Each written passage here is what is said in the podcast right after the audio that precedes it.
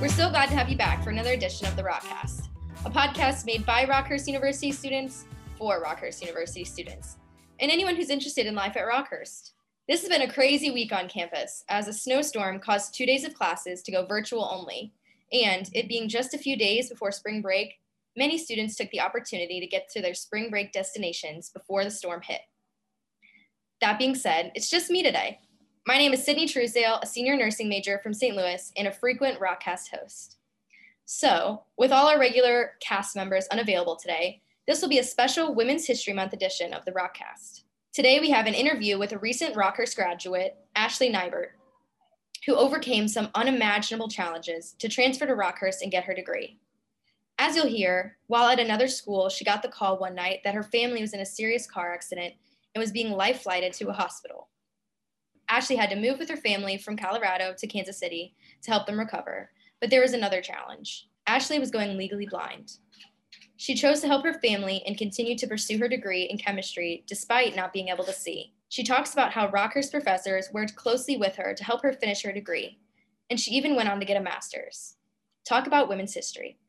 Today, Ashley helps create accessible curriculum for schools and invents practical learning activities for the blind and visually impaired students. She has some great stories of the things she gets to do and how she's a mentor to many young blind students. She's truly making history, and we couldn't be more proud to say that she's a Rockhurst graduate. Before we begin, if you haven't already, be sure to subscribe, comment, rate, and review us wherever you get your podcasts. And if you want to watch us as a Zoomcast, you can find us at youtube.com/RockhurstTalk. If you have any questions or topic ideas, or are interested in becoming a guest host, send us a DM on Instagram at Rockhurst University, or contact us through rockhurst.edu. With all that out of the way, let's get to the interview. Here's our producer, Chad Snar, with Ashley. We are pleased to be joined today by Ashley Neybert of Independence Science, and she is a lead curriculum designer there for blind and low vision students. And Ashley, thank you so much for joining us. How are you doing today? Thank you. I'm doing very well. Excellent. Now, you're a Rockhurst grad, and let's back up a few years. And how did you end up at Rockhurst? So, I ended up at Rockhurst.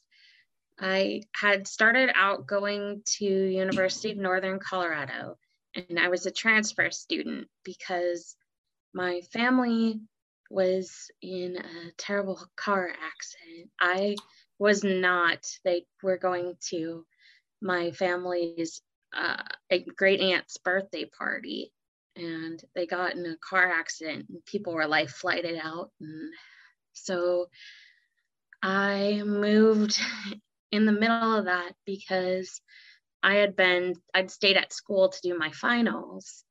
And so they all had concussions and they couldn't handle the altitude in Colorado. Mm-hmm. And so I moved with them in order to help out because there were things like they'd forget they left the stove on and a pot of water is next to it, or the door was unlocked. So I moved with them to work with that. And I knew Rockhurst was a good school to transfer to because we've had several generations of my family have gone to Rockhurst. My grandfather actually taught there for a while. So, yeah. And then, so how did your family come out of that? Is everyone okay? Yeah, everyone is okay now. It just took a while. There was physical therapy and appointments, but everyone's pretty much back to normal for the most part. So that's very good. Yes, to say the least. It was scary. I got a call in the middle of my church group, and so, yeah. Wow. Well, the challenges didn't stop there for you. Can you kind of talk about your time at Rockhurst and what you kind of had to endure there? So at the same time that was going on, I was also going legally blind. And so I was trying to figure out how to do that. It had kind of started while I was at Northern Colorado. I started getting more light sensitivity. stuff like that, but the vision didn't really start going as much until later. So I thankfully had some blind friends and knew that I could ask them for help, learned about using a white cane, how I could interact with science, started learning Braille. I practiced my Braille by incorporating it into my school notes so that I could get faster. So yeah, it was a lot of work, but it was well worth it. Okay. So you were a chemistry student, is that correct? Correct, okay. Yes. So can you kind of talk about the challenges you had there with, the visual impairment, because reading, pH stuff and things like that? How did you manage to get through all that? So there's a piece of technology that my company makes. It's called the Sci Voice Talking Lab Quest. And it's a talking data logger and recorder. And so you plug in various meters like pH meter, temperature probe, and it speaks out the data points for you. And it also records it so I can hear an audio trace of the graph. So that's super helpful. And then Rockhurst is really good about having professors that care about their students a lot. So I did a lot of office hours with professors and trying to make sure that I got everything together. At one point, we were trying to figure out, because I didn't know enough Braille yet in order to do some of the chemistry problems. At one point, they had me working in one of the labs, and there was like 1 to 2 letters on each page, and they laid out like the entire question, and it's like 3 pages worth of lines long, and I'm standing and looking down at it, reading the question, and I'm like, okay, the answer to that is 60. So and then we had Dr. Morehouse in the chemistry department was especially helpful with that, and she did a lot of help with coming up with different research ideas that we could work with.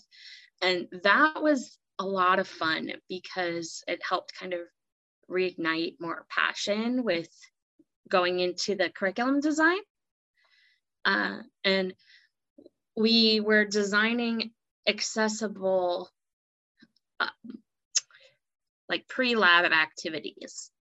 And so the students do activities where, so like we did these little pop beads to help figure out limiting reagents. So if you had ones that one color represented hydrogen and one represented oxygen, you could put them together so that you had a tactile idea of how much water you could make out of that and which element you'd run out of first, which is your limiting reagent. So we designed some of those. We worked with the Missouri School for the Blind some with that, and that was fun. We went over there a couple times, and Father Lewis, who worked in the history department at the time, he's now stationed in Rome, but he helped out with getting drivers and things like that so that we could go and work with them. And then we set these up, and they actually still use them now for the sighted kids that are doing the curriculum at Rockhurst. Wow. That's amazing. So as you are completing your degree, students themselves, any student has a variety of challenges to finish their degree. And considering all you've been through and the adjustments that were being made to help you, your challenges were much more significant, one could say. So yeah, and I didn't make it easy. At one point, I took 18 minutes of only chemistry, and the professors were jokingly betting on if I was going to die by the end of the semester. Oh my goodness. It got close. It was touch and go there, but I don't recommend it. I managed to get on the honor roll, so I must have done something. Hey, that's fantastic. So what inside you motivates you to work so hard and be so diligent in completing these goals? So when I was little, my grandfather always read me The Little Train That Could. And this is my grandfather that worked at Rockhurst, because I had some vision problems when I was a kid too. I had a surgery that was supposed to fix them and they came back. And so that's what happened with that. But he always read me that. And that was my favorite book, because he always told me, you could be like the little train that could. You might be small, but you keep working at it, and eventually you'll be able to do things that no one else can. And that was something that was always really important to me. Oh, that's fantastic. So you earn your degree, and how do you end up at Independence Science? So that was actually really awesome, because when working with that program, so like I said about starting to lose my vision some while I was still in Colorado, I had a professor there who he was like, okay, well, you need to wear sunglasses now. And it doesn't mean you're blind, but you're like a blind person, because I had polarized sunglasses and was wearing lab goggles. So it made everything look like rainbows. So I was working like a blind person in a lab, even though I wasn't legally blind yet. So he had Googled blind chemist and came up with Dr. Cary Supalla, who had founded Independence Science. And he is a blind chemist, and he helped me out with that. And so I kind of kept in contact as I was trying to go through things, and got some advising on that, and then saw my work criteria and asked if I'd want to work there. So I really appreciate that. So I've still been with the company today, actually. Great. Okay, so can you kind of talk about what it is you do there? Your title is Lead Curriculum Designer for Blind and Low Vision Students, but there's a lot more to that. Can you kind of explain that? Yes, there is a ton of stuff. So one of the things that I do is I help schools to make their curriculum more accessible. So one of the things that I've done is, you know, those water tornadoes that you make as a kid, the ones that have the two bottles you put together and you can see the little tornado. Well, those aren't super fun if you're blind or low vision, because you kind of feel it move a little bit, but you largely have no idea what's happening. Like, okay, it kind of moved. That doesn't give me an idea of a whirlpool or anything. So I was asked by a teacher if I could invent something so that blind students could interact with that same kind of thing. And we did some trial and error and figured out that one of the things that we could do was take some of those paint buckets from the hardware store, those like 10-liter ones, and drilled a hole in the middle of the bottom of one of them and used a picnic table to line it up. So the umbrella hole on the top, I put the one with the hole on it. And then I had three buckets. So there's one collection bucket aligned with the bottom hole. And then the third bucket is full of water. And then if I poured the water into the bucket with the hole and you stir your arm around, then it makes a whirlpool. And then kids can stick their hands into the whirlpool, but they can also go under the table and feel it rotate around. And then you can switch out that collection bucket and the water bucket. So it's a green chemistry experiment that you can use that same water again and again. And It was great. The kids loved it. We actually had to tell the children after 2 hours, okay, you have to stop playing with it right now. We need to move on to other lessons. And they wanted to go back to the lesson as their reward. So they're like, if we finish the next lesson, can we play with the water tornado again? So I love doing stuff like that. Mm-hmm. And so that's a big part of my job, is making different curricula more accessible. And then we also do things like on-site and over Zoom curriculum instruction. So teacher trainings on how to work more accessibly for professors. So things like, what are ways that you can explain a math problem more easily to a student? And not using words like this, that, there as often. So there's a lot that goes into lecture as well as lab. So we do those kind of consults. And then I've also worked with blind students and created custom labs for them to help train them to learn how to do laboratory work. And then they're able to go into their desired field after that. And then we also do, it's called PDF remediation. So PDFs, they don't naturally work with screen readers. Right. So we make that so that the screen reader will read that and have all of the appropriate image descriptions, so that students can read textbooks and different documents that they'd need for classes. Okay, great. And you said before we started recording that you are in Texas right now. Can you kind of talk about what you're doing down there?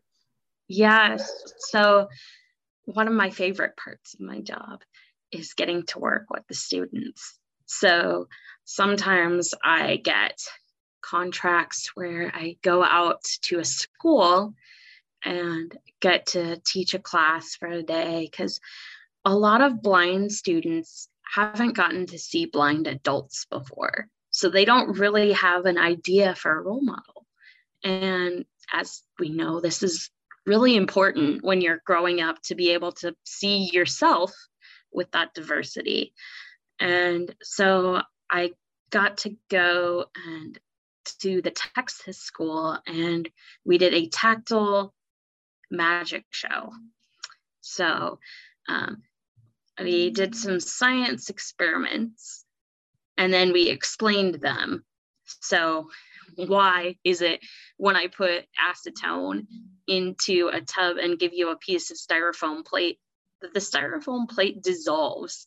And so they're like, it disappeared, it's melting, what's going on? Because didn't understand, why can I stick my finger in it? It's not hurting my finger, but the plate is gone.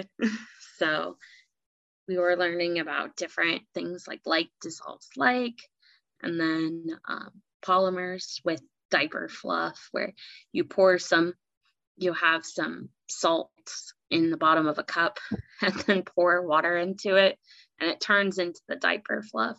So they put their fingers over the top of the cup, and you pour water over their fingers so they know the water's going in to the cup and you're not just tricking everybody. Then you put your palm over the cup and flip it over, and they're expecting that water is going to dump all over their hand. And then there's this ball of fluff instead. What? So they were talking about it for classes afterwards. We heard at lunchtime, like, the kids were still telling their teachers about how much fun they had in like first period class. So I love being part of those moments where students realize that they can be a scientist if they want to, and if they don't, they have the opportunity and know that science is important for everybody. Great. So listening to your whole story, you know, it kind of starts with your grandfather reading The Little Engine That Could, and here you are teaching kids and telling them, you know, you can do this. How much fulfillment do you get out of being able to be that role model that you mentioned for these kids? Oh my gosh, I love my job. It's pretty much the perfect job for me. It's still what you imagine in job. Like there's some parts where you're like, oh, again, but most of it overall, I love what I do, and it's, I look forward to going to work, actually. So, yeah. And last question, if you could kind of script the next 10 years for yourself, you know, where does your career go? What would you like to do? So I am applying right now. I got afterwards my master's in curriculum and instruction from Wichita State. And so now I am looking forward to doing a PhD, hopefully. And with that, I would work with doing what's called free choice learning. So exploring learning in environments like going to a museum or going out to the park, and how you can turn that into a learning activity, as well as doing things in the classroom. So I want to do a PhD in that. And then I'd like to take that and make it so that science is more accessible for students of all different abilities, and be able to do more research into making that even playing field for everyone. It's what I really hope to do with my future. Excellent. Well, best of luck in everything you do. And Rockhurst is certainly proud of everything you're doing and impacting the lives of others. So thank you so much for joining us today, Ashley. And yeah, I'm totally amazed by everything you're doing.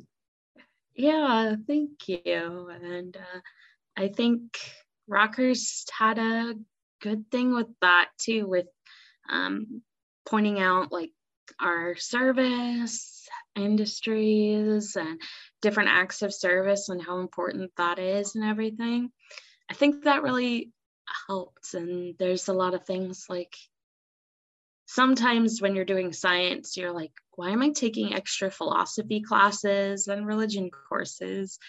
But I think that really just helps with a really well-rounded experience. And I've been amazed how often the stuff that you learn in your religions class, like your Christianity 1 courses, how much that actually is important in real life and coming across it at different times. So excellent. Well, again, thank you for joining us, and best of luck in everything you do. Thank you. We thank Ashley so much for joining us and telling her amazing and vulnerable story. And we thank you, our listeners, for listening. We'll be back to a normal schedule after spring break with the rest of the cast. So, for the normal cast, wherever they may be, this is Sydney Truesdale. Have a great week and stay safe.